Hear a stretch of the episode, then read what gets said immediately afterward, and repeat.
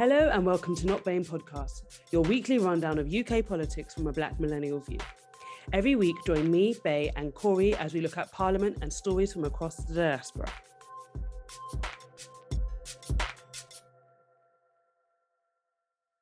Hello, and welcome back to another episode of Not Bame Pod. This week, we're going to be covering Leggate with Angela Rayner in the House of Commons and PMQs with Boris Johnson. Secondly, we'll be covering the work from home spat with Jacob Rees-Mogg, putting pressure on civil servants to all come back to the office. And thirdly, across the pond, we'll be discussing the Wessex's visit to Antigua and Barbuda. So let's go. So this week, we are talking about this article in the Mail on Sunday written by the Mail's political editor. I want to make sure I get his name right so we can tear his singlet specifically. I believe his name was Glenn Owen. So he wrote that apparently Angela Rayner is attempting to distract Boris Johnson by wearing short skirts and tights because there's no way that she could rattle his old Etonian-style training of debate. The only reason that she's able to apparently bust his ass in PMQs is because she is using her feminine wiles to win the argument. I mean, first of all, this idea that Boris Johnson is this master debater is ridiculous. And two, this idea that's Angela Rayner could not be a master debater or just can't catch Boris on the back foot by virtue of what? Being Northern, being a school leaver, being a single parent, having a child at 16. Like, what is the reason that these guys think that Angela Rayner could not possibly browbeat Boris Johnson in the House of Commons? Well, yes. You make a good point there about your opinion of Boris Johnson, that he's not actually a good debater. And it was an opinion shared by a Times columnist. I've forgotten her last name, Libby something. I was listening to the Times Red Box podcast the other day, and she made the point, same point you just made. She said, yeah, he's not a debater. He's a rhetorician. Yeah. That's what he is. Absolutely. But obviously he's got this sort of, like you said, this image of the old Etonian schoolboy, and that automatically conjures up images of perfection in speech and debate and accent. Exactly. It's all of these people who are forelock tuggers who want to say, oh, yes, sir, good afternoon, sir, how are you doing, my lord? Like, if you want to do that, if Boris Johnson evokes that sort of feeling of subservience and bowing down and scraping your cap along the floor, that's absolutely fine for you. However, that does not mean that's how the rest of us feel, and it does not mean that we believe he's of superior intelligence to the rest of us by virtue of his parents paying £30,000 a year for him to go to school. He did not get in there on merit. He's not where he is on merit. It is due to privilege and access to power and wealth. Let's be honest. And Angela Rayner made the point, didn't she, when she, in her responses this week, she's basically said it's classism, it's the fact that she's from the north. They think that there's this image conjured up, this image sort of projected of her by her opponents that she's this sort of promiscuous person just because she had, a child when she was, 17 or 18 or something like that. Notwithstanding the fact that the Prime Minister has 6, 7, or 8 children, yeah, by at least 3 different women. How would Boris Johnson be characterised if he was working class and you had 6, 7, or 8 children by different women who left their partner while they were sick, shacked up with a co-worker and got them pregnant? Do you know what I mean? So let's all be guided and recognise this work, like you said, for what it is. Angela Rayner has made an excellent impression at PMQs, has done really good because she's got a bit of fire, she's got a bit of energy, she's not as boring as old milk toast.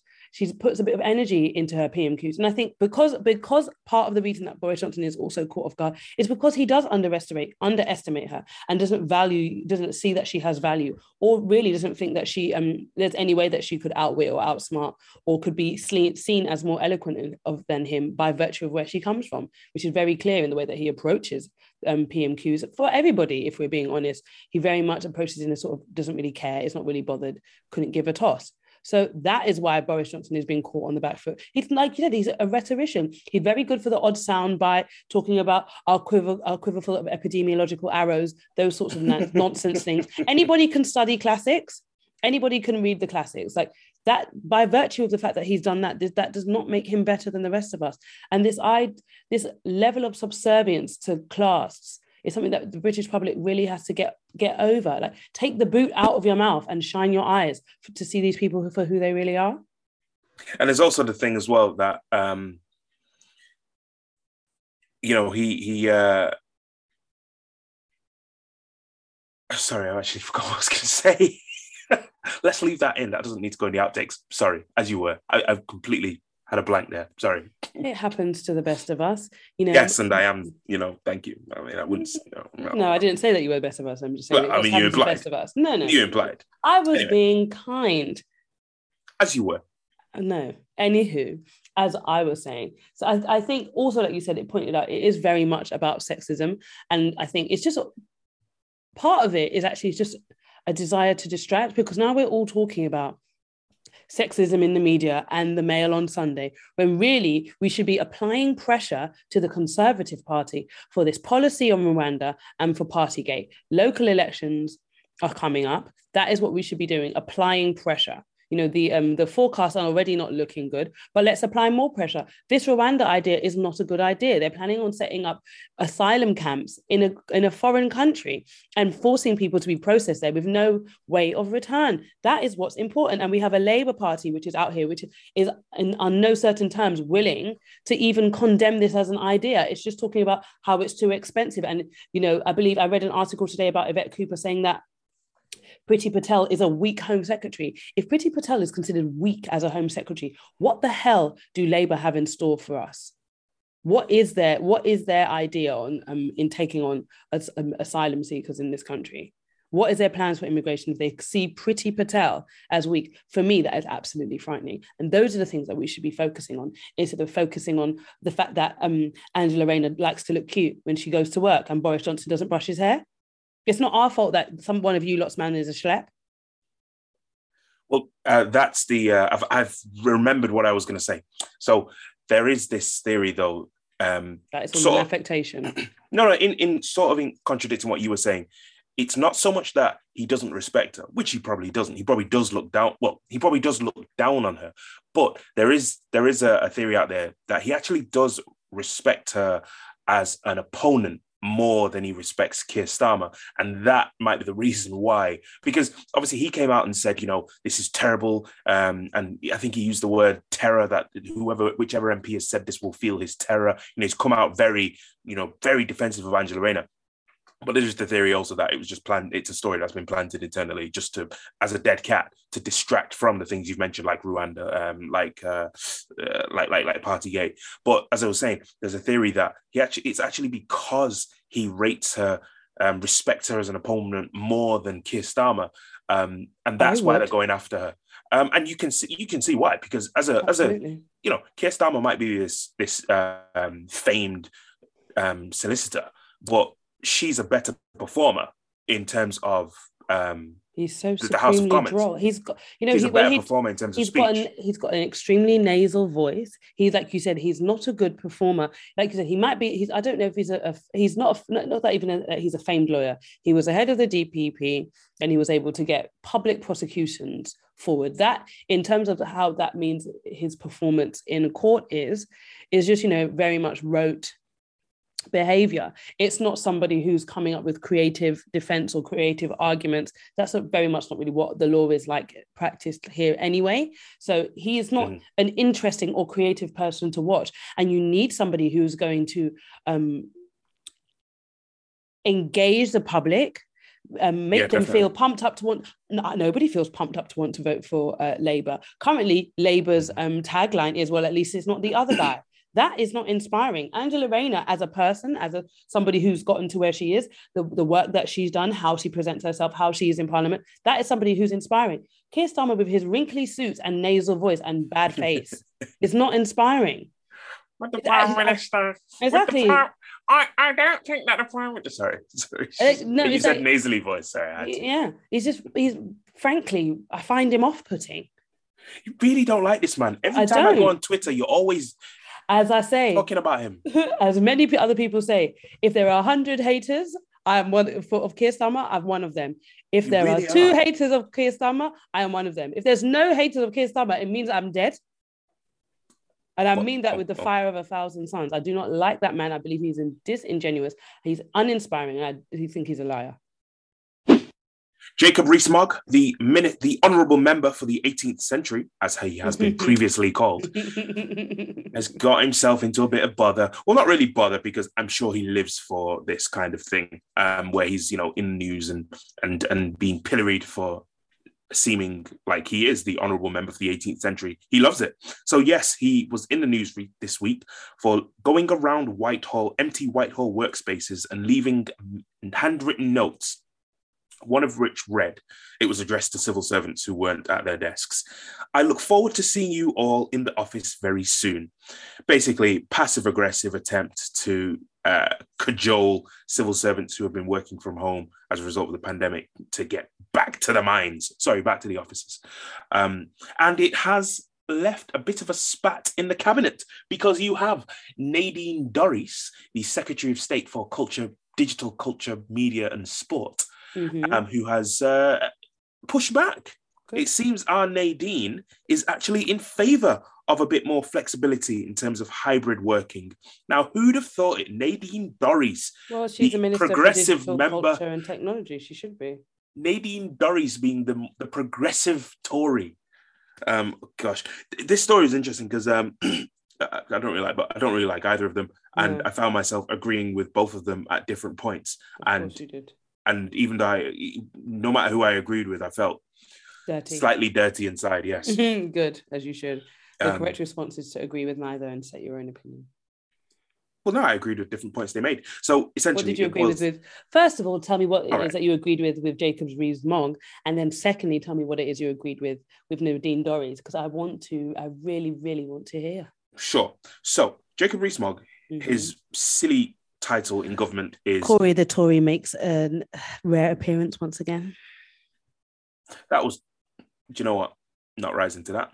Anyway, Jacob Rees-Mogg, who has the ridiculous title of Minister for Government Efficiency and Brexit Opportunities, is basically just doing his job.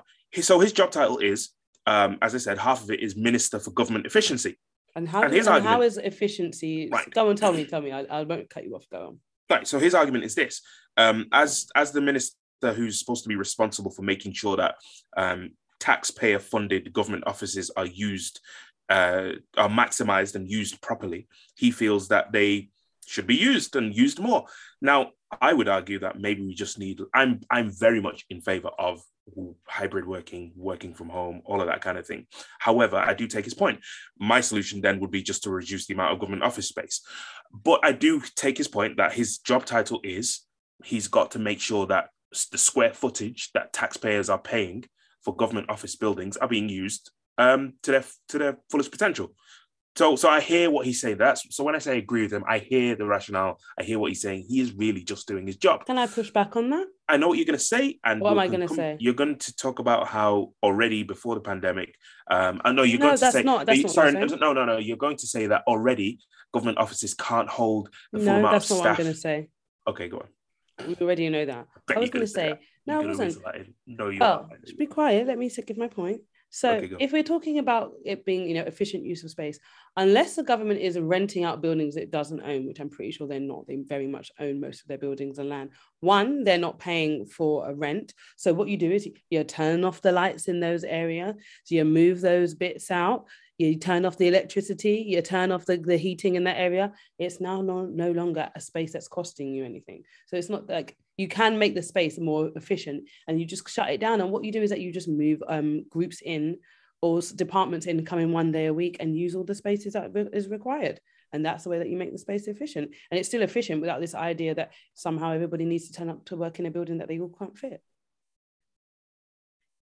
Indeed, but you've got to think about, and no matter how much you like it or don't like it, everything's about optics. And yes, okay, so the government might not be paying rent on some building in Whitehall that has two floors permanently empty. And yes, if the lights are off, even though the central heating might be on, so it's probably going to heat the whole building anyway. But yeah, I take the point. If the bits that they are paying on that building, so the utilities are not being used on those two floors, it's still bad optics that you've got empty space. Rent out the empty space. Yes, but all the government subcontractors could be required to have one person in office in a government building that they can go to for transparency and accountability when questions need to be asked. In fact, that's an excellent idea. Free game, Jacob Rees-Mogg. Free game. Well, you should suggest it to him. I've suggested it to him right now. Well, write to him. He likes writing. Anyway, Labour MPs called his move patronising and passive-aggressive, which it is. I mean, he went around, he made sure these images got leaked of him, of his handwritten notes saying, I look for, because he made it seem as if, oh, you must just be out to lunch, when he full well knew they weren't out to lunch, they were working from home. So there is that. But Nadine Dorries, as I said, the Secretary of State for DCMS, her department, Digital, Culture, Media and Sport, kicked back. And she was apparently quoted as saying that Rees-Mogg's letter to government departments brought to mind images of burning tallow, roomy eyes and Marley's ghost. Absolutely, that's right. The workhouse. Which was in reference to Charles Dickens' A Christmas Carol. Mm-hmm. She said, there's a whiff of something Dickensian about it. Tell them again, Nadine. Why are we measuring bodies behind desks? Why aren't we measuring productivity? Absolutely. She's right. She is, you know what? I know, but I just feel dirty. More power to her, that's right. It's giving the idea of, look at me, I'm the upper class, master, the driver, you should be, why are you not toiling? Like, I expect you to toil. I can't see you here sweating and bleeding in front of me, so I don't think that you're working. Yeah, and that's it. It does speak to, and it's so ridiculous because Jacob Rees-Mogg, I don't think that man is 50 yet, but it does speak to a very old-fashioned view of things that, if you can't be seen to be toiling away behind your desk, it means you're not working. It means you're not being productive. But like she said, there are many other ways of measuring productivity than being sat behind a desk. Absolutely. I've done, it's both anecdotal, but also backed up by stats and also backed up by the absence of stats. So what do I mean by that? The absence of stats being that productivity in the economy has not decreased. So therefore, this mass working from home has not caused a mass economic decline in productivity. So that's in terms of the absence of stats. In terms of the presence of stats, and in addition to anecdotal evidence, people are often working longer hours when they're working from home because there are commute time. They don't mind doing a little bit of extra work while they're sat down. Or I want to get this done, finished. And when you're at home, you're like, I want to get this done. I don't mind to sit down. I'm already at home to get this done and finished. Exactly. Whereas if you're in the office, it's 5 o'clock. It's going to take me an hour and a half to get home. I'm not staying. It's just enough to get done tomorrow. Yeah. Speaking about office and getting home and commuting. So one of the things he basically tried to suggest, well,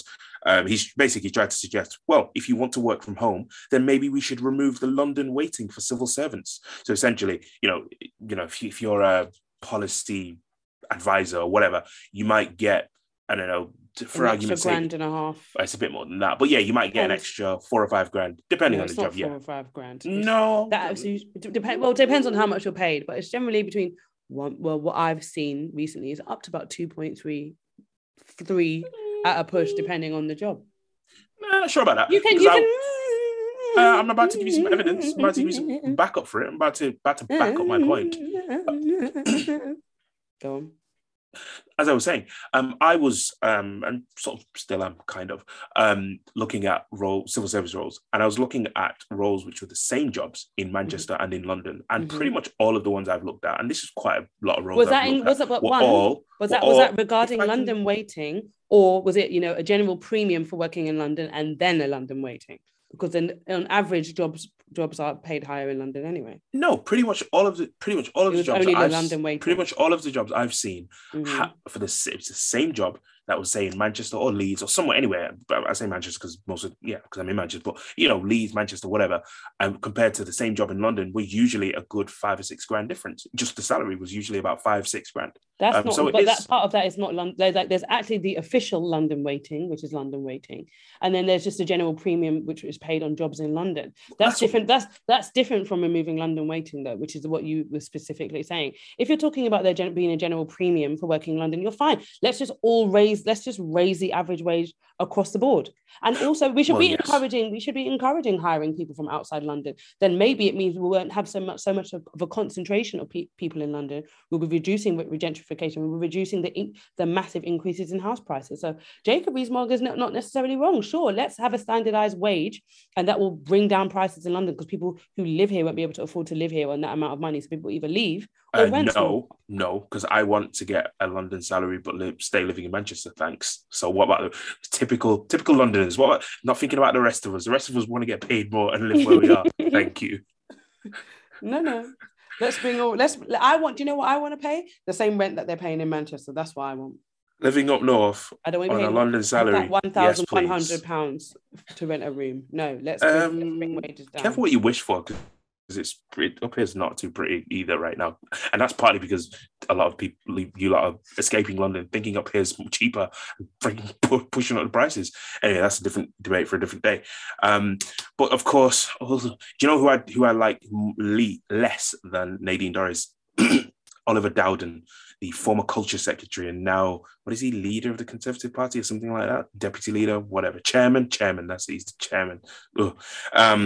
He, of course, was backing Jacob Rees-Mogg. Jacob's efforts are driven by getting the very best value for taxpayers, and I support him in doing that. The Prime Minister, however, has taken a sort of... The papers have been saying that the PM backs Rees-Mogg's approach, but he's kind of trying to straddle the middle. So I disagree with that analysis, but the spokesman for the Prime Minister basically came out and didn't. Well, here we go. Said, what the minister is seeking to achieve is to do everything possible to get the civil service to return to the pre-pandemic level. So I won't read the whole statement. We'll link it in the show notes. But the Prime Minister's spokesman kept talking about the pre-pandemic work level. So it's not exactly agreeing with him, because if you look at the pre-pandemic, a lot of people in the civil service were already working from home. There was already a lot of hybrid working anyway. So I think you could call it a cop-out, but at the end of the day, you got the Prime Minister in the middle. He's trying to basically speak to both sides, appease both. Yeah. Which it makes sense, but like at the end, like it's a new world that we're living in, and people are really, really holding tight onto the flexibility that they've been able to gain because they've recognised the increases to the quality of life that they can have by being able to cut out a 3-hour commute round trip and going. The worst thing is that most people are not trying to stay at home 5 days a week. They actually do like the idea of being able to go into the office and do a little bit of collaborative working, but also it's not all work is collaborative. Sometimes you need to get things done, and it's more efficient to be able to be at home than leave your house at 7 a.m. and rub shoulders with people who cough open mouthed on the tube or whatever form of transport you use to get to work. Yeah, no, I totally agree. I feel like overall I've always been more productive working on my own. Maybe just me, I'm a chatterbox. I like talking to people. Like I definitely do more work hour by hour. I would definitely do more work working on my own in a space where it's just me. Yeah, absolutely, I do as well. Or so I'm definitely more productive out of the office. Yeah, because you're just gassing otherwise, isn't it? Yeah.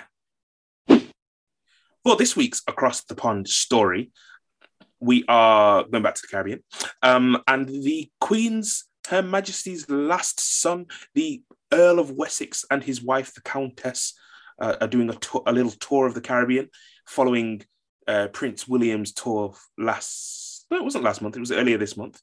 So for this tour, they are taking in St. Lucia, Antigua and Barbuda, and St. Vincent and the Grenadines. They were also meant to be going to Grenada. However, due to unrevealed reasons, that was cancelled.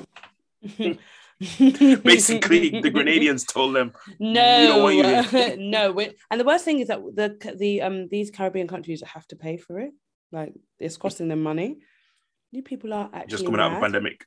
And sorry, we're going to talk about the issue, but can we just talk about the fact that they gave the Prime Minister of Antigua and Barbuda a present, and the present was a picture of themselves.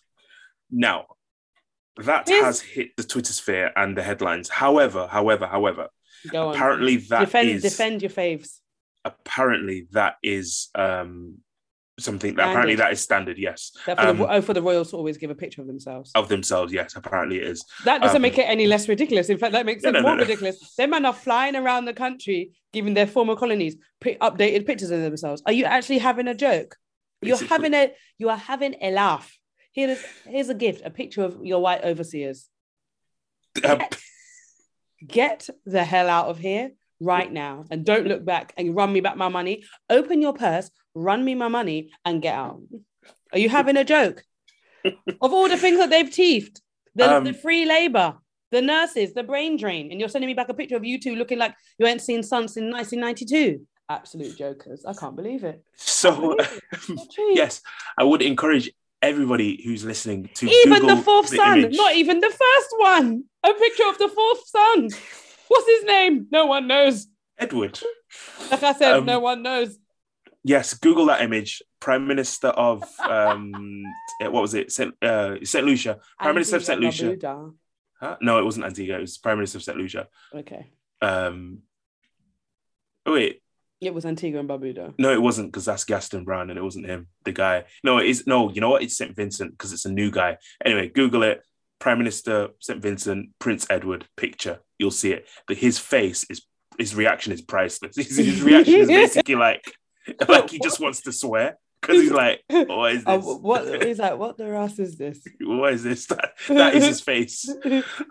His lips are like pursed. Not even pursed, like they're thin line. He's just like...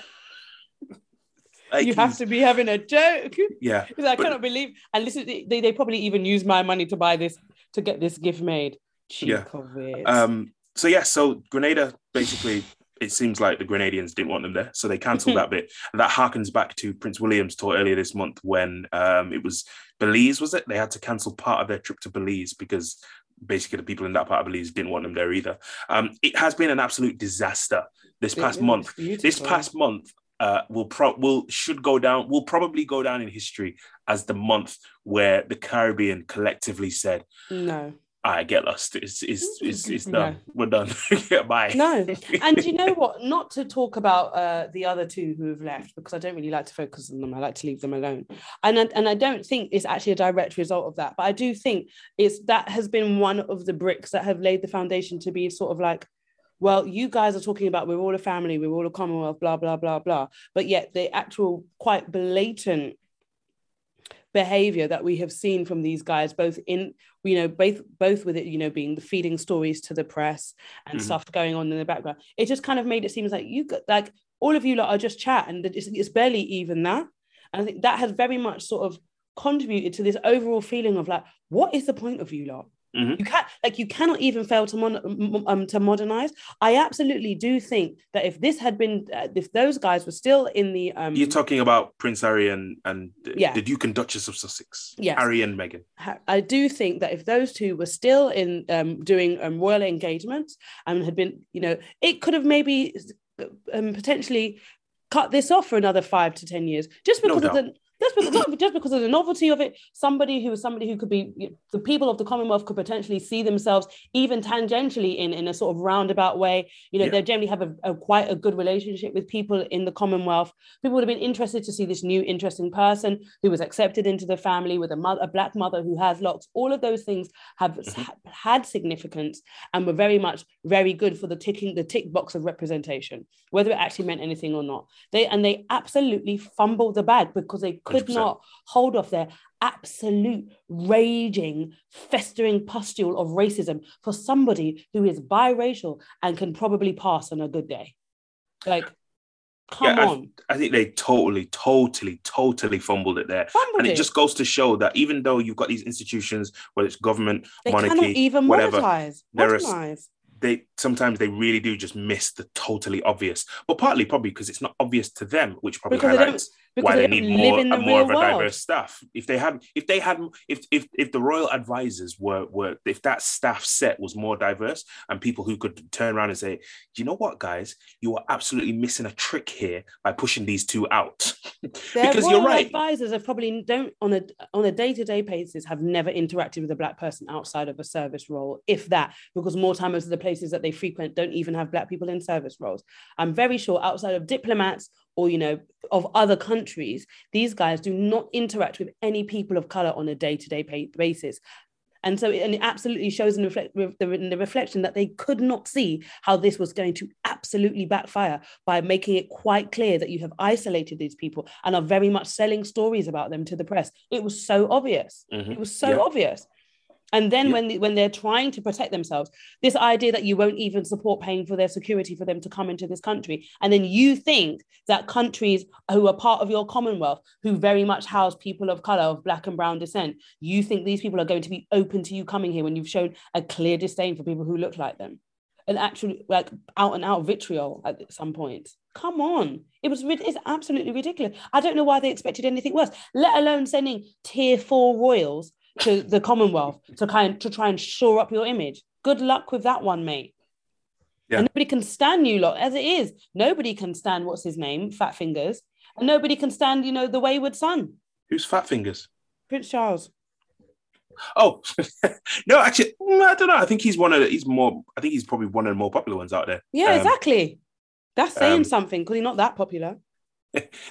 Not that popular here, but yes. So this is 6 countries now, which in the past that the 2 couples have been to in the past couple of months, in the past month, and on both occasions, both when William was in Jamaica and the Bahamas, both prime ministers basically signalled that they were moving towards the Republic. Similar thing has happened now with this tour with Prince Edward and his wife.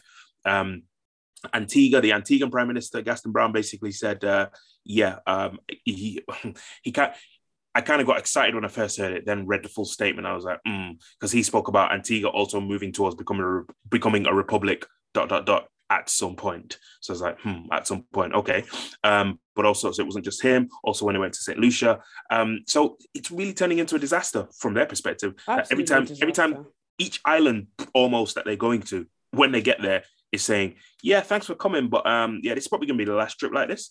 Absolutely, you know, and you've got Mia Motley, who is an absolute shining light and voice of the Caribbean, who has very much stepped up on the world stage. You had her speech at the Global Eco Conference. You've had her speeches at the UN, which have absolutely not pulled punches on the role that these larger countries in the West play in the subjugation of people in the southern borders and south of the equator, who are affected by their general overconsumption of gas and fossil fuels. All of these things contribute to it. And then the only thing that you guys are offering is to build prisons in our countries in terms of aid. And you're trying to tell us that we shouldn't take Chinese aid and we should not enter into business and relationships with China when you have nothing to offer us. You offer us nothing beneficial, and we're supposed to be members of your Commonwealth and share a similar language and share a head of state. Speaking of Commonwealth, we had to. Pressure had to be applied by the British diaspora to get the government to give any money to St. Vincent after a devastating volcano, and then it was only 200 grand. Indeed. So speaking of Commonwealth, the other aspect of this trip which has hit the headlines has been the call for reparations. So Gaston Browne, our money, open your purse. Again, Antiguan Prime Minister Gaston Browne raised this, and it was, let's say, not met very enthusiastically by Prince Edward. He laughed, I believe. Yes. And now they're trying to walk it back and say, oh, he wasn't, they're trying to use the excuse of, you know, he wasn't aware of the speech. He didn't read exactly what was said. But so yes, what was funny? What was the joke? He responded to this call for from Gaston Browne for reparations. He laughed. And there was a bit of a... There was a listeners, the 4th Prince of England... When asked the 4th... There's no such thing. You mean the 4th son of Her Majesty. Shut up. Stop correcting me. The 4th Prince of England, Edward Bigface, right, laughed in the face of a member of one of the leaders of a Commonwealth country when he told them, run us back our money. We are tired of you guys benefiting from the exploits of the subjugation of our people. He laughed in our face, and these are the people that they're saying that should be allowed to continue to be heads of state of this country for the next 300-400 years. Get away from us. You don't value us. You see us as dirt under your foot. Absolute utter garbage people. I would say if the aim of these trips were to basically downsize the amount of states where the monarch is head of state. If that was the aim, then they've done a superb job. They've done a superb job of reducing the inheritance for Charles, William, etc., etc., etc. Good job. The only place that them lot should be the rulers of is their own country, and then even then, that is, you know, negligible. Well, that's where we will diverge in opinion.